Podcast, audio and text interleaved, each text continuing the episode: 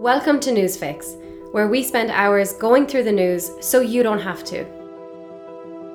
A double U turn on conversion therapy in the UK, a likely vote of no confidence in Pakistan, and a consequential election in Hungary.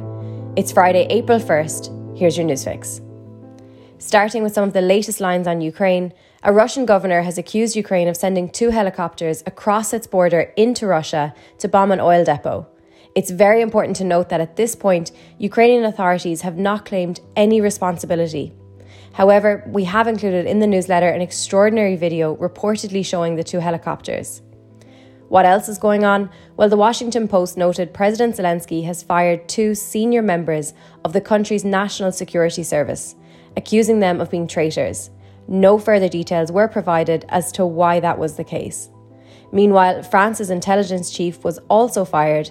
BBC News said it was down to his failing to predict Russia's war in Ukraine. Another line we're keeping an eye on the President of the European Parliament, Roberta Metsola, is currently travelling to Kiev.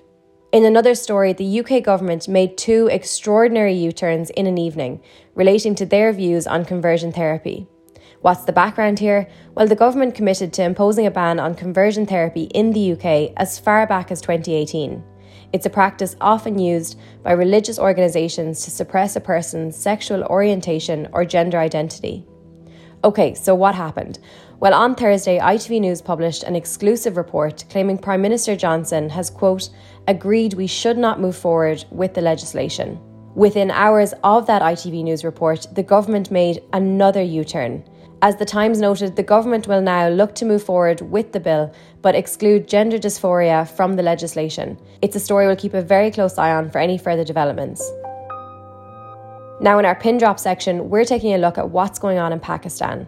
Pakistan's Prime Minister Imran Khan is facing a vote of no confidence, possibly on Sunday, in what BBC News described as arguably the biggest challenge of his political career. According to the New York Times, despite Khan making a defiant speech on Thursday, he is facing a near certain prospect of being removed from office. The former cricket star turned politician lost the support of a critical number of coalition members this week. Some reports cite rocketing inflation and ballooning foreign debt as reasons for the waning support. Khan, however, has laid the blame on an American conspiracy to have him ousted from power. The State Department said there is no truth to these allegations. In some interesting and really helpful context from BBC News, it said a simple majority of 172 in the 342 seat National Assembly against the former cricket legend would cut short his tenure as Prime Minister. On Wednesday, the magic number was breached when his main coalition ally, the MQM, joined the opposition. It means that on paper, the opposition now commands 175 votes to the government's 164. We'll keep a close eye on this over the weekend and let you know next week if there's any significant update.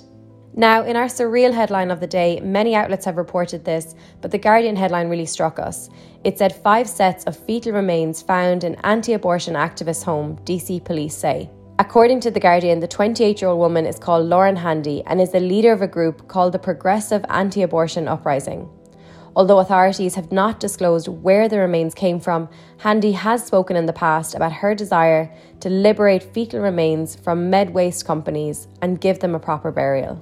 Now, in a stark statistic relating to the pandemic, when it comes to coronavirus vaccines, 44 countries have a vaccination rate of less than 20%. As Axios reported, the vast majority of those countries are in Africa. Also, 19 of those countries have rates of less than 10%. In media matters, Channel 4 News has announced the show's long running presenter Krishnan Gurumurthy will take over as main anchor of the programme. The move comes following the retirement of Jon Snow back in December. And a story we're keeping an eye on this weekend Hungary's Prime Minister Viktor Orban seeks re election and another four year term when voters go to the polls on Sunday. And lastly, trending online is Lewis Hamilton. Why? Well, the Formula One champion said he has struggled mentally and emotionally for a long time in a candid Instagram post on Thursday. Hamilton went on to say it has been such a tough year, telling his followers it's okay to feel the way you do. That's today's fix. Have a great day.